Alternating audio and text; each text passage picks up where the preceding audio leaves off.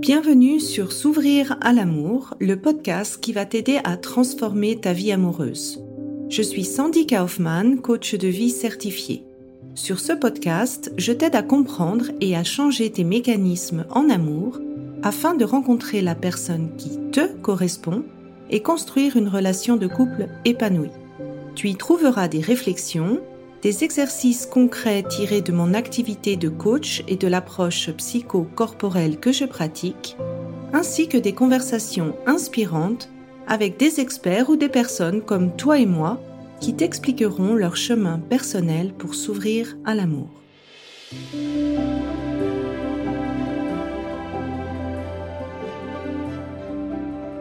Tu écoutes l'épisode 12, la responsabilité émotionnelle.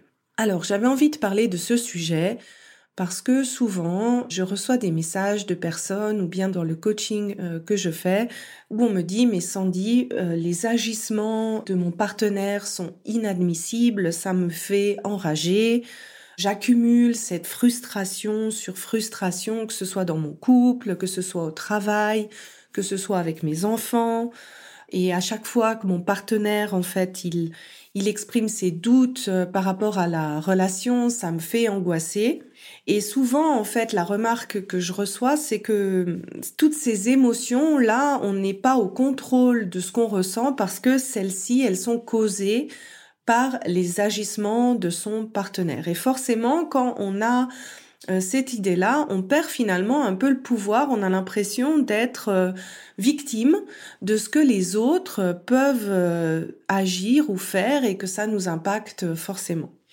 Et là, en fait, je vais te dire une pilule qui est peut-être pas facile à avaler, mais que en toutes circonstances, tu es 100% responsable de tes émotions. Même si la personne en face de toi elle se comporte mal, que ses agissements ne sont pas corrects, eh bien ce n'est pas ces agissements qui vont te faire ressentir une certaine émotion, c'est ce que tu penses de la situation. Et pour que tu arrives à comprendre le concept, j'avais envie de donner un exemple un peu extrême. Par du principe que, par exemple, ton partenaire est énervé et que sur le coup de l'énervement, il te dit quelque chose euh, comme tu es conne.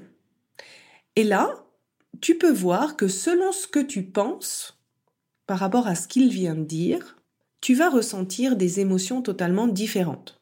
Donc si par exemple tu penses oula, qu'est-ce qu'il a aujourd'hui, qu'est-ce qu'il y est arrivé, il me parle pas comme ça comme d'habitude, bah, tu vas peut-être ressentir une, une, émotion, ça va pas te faire plaisir de recevoir ce mot, mais tu vas pas le prendre très personnellement.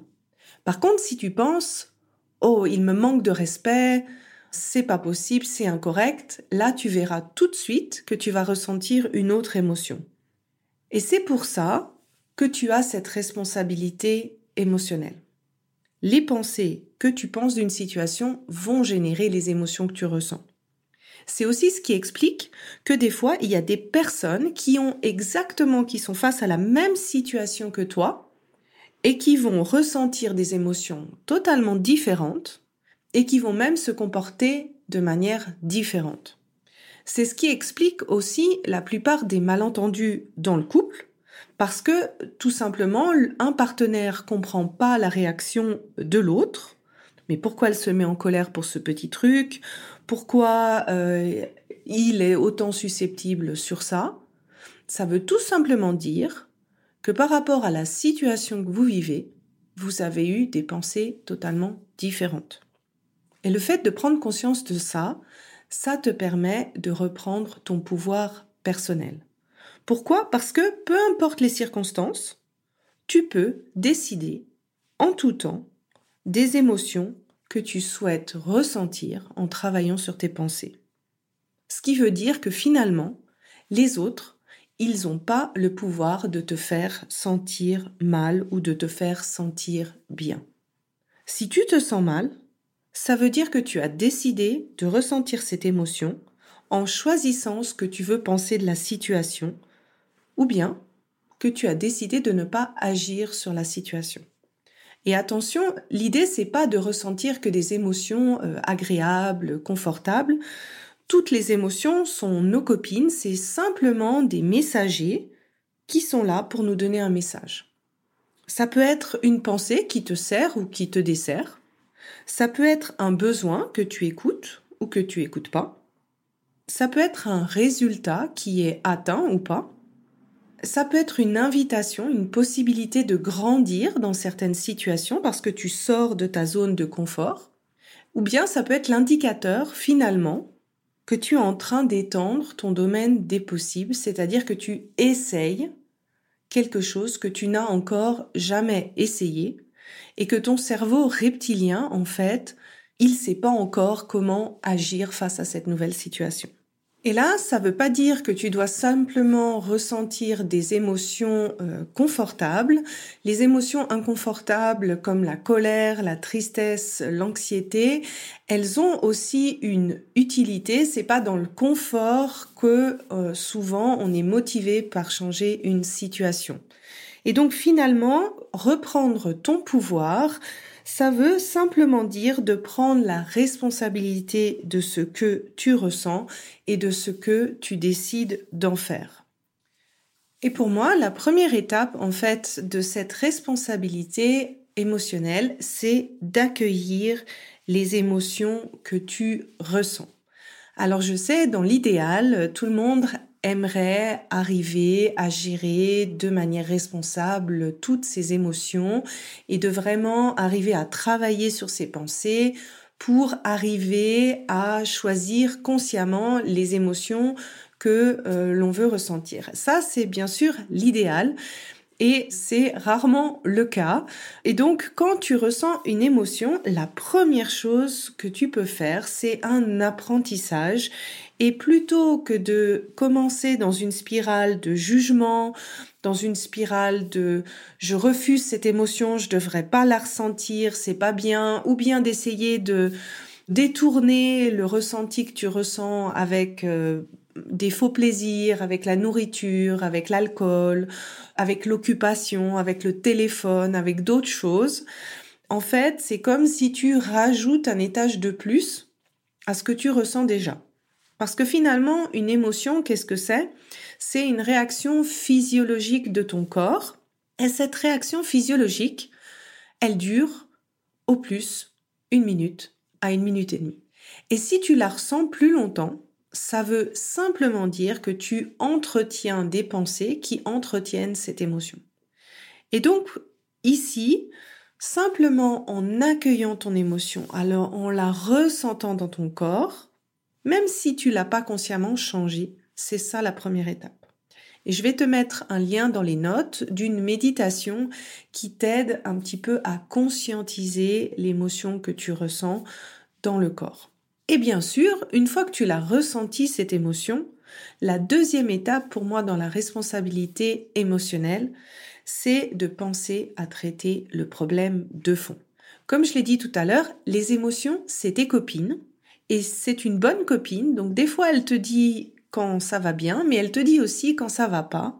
Et c'est à toi de décider de ce que tu vas faire de ce message parce que en agissant par rapport à ce message, en écoutant le message de ton émotion, c'est ça qui va réellement changer ta vie. Et là, il y a deux grandes directions. La première, c'est est-ce que c'est plutôt un travail personnel à faire sur tes pensées pour choisir plus consciemment les émotions que tu as envie de ressentir? Parce que finalement, la situation extérieure, tu ne peux pas la contrôler. Comme je dis toujours, on n'a pas la télécommande à changer l'autre, mais tu as simplement envie de vivre mieux cette situation. Ou bien est-ce que l'émotion que tu ressens, en fait, elle te donne le message qu'il y a vraiment quelque chose à changer pour que tu te sentes plus épanoui dans ta relation de couple? Et donc, à ce moment-là, tu peux te demander, mais quelle est déjà la part de mon comportement que je peux changer pour améliorer la situation et quelle est la partie que tu as besoin de discuter avec ton partenaire? Et là, tu peux voir que plus tu vas mettre en pratique cette responsabilité émotionnelle, plus tu vas reprendre en fait le pouvoir de ta vie. Et ça, je te recommande vraiment de le pratiquer régulièrement parce que par la régularité, tu vas comprendre finalement qu'il y a certains messages de tes émotions qui sont plus ou moins récurrents et ce, peu importe tes relations, que ce soit avec ton partenaire, au travail, avec ta famille, avec tes amis, etc., etc. Et tu vas te comprendre de plus en plus finement et tu vas de plus en plus voir où est-ce que le potentiel de transformation chez toi est le plus grand? Cette responsabilité émotionnelle, moi, c'est quelque chose que personnellement, je pratique encore régulièrement et c'est un module entier en fait de mon programme euh, de groupe S'ouvrir à l'amour parce que pour moi, c'est vraiment un pilier fondamental pour être plus sereine dans sa relation avec soi-même et avec les autres. Alors j'espère que cet épisode de podcast t'aura réconcilié avec tes émotions et t'aura incité à cultiver plus de responsabilité émotionnelle. N'hésite pas à partager sur Instagram quelles sont les émotions que tu ressens euh, souvent. J'ai une grande boîte à outils pour t'aider à accueillir les émotions et je me ferai un plaisir de partager avec toi un outil un petit peu plus spécifique selon l'émotion que tu ressens. Donc je me réjouis d'échanger avec toi sur Instagram. J'espère que cet épisode t'a plu et aura été source de réflexion pour toi. Pour continuer d'échanger, rejoins-moi sur Instagram via Sandy Kaufman Love Coach et n'hésite pas à me partager en commentaire ce qui t'a aidé dans cet épisode.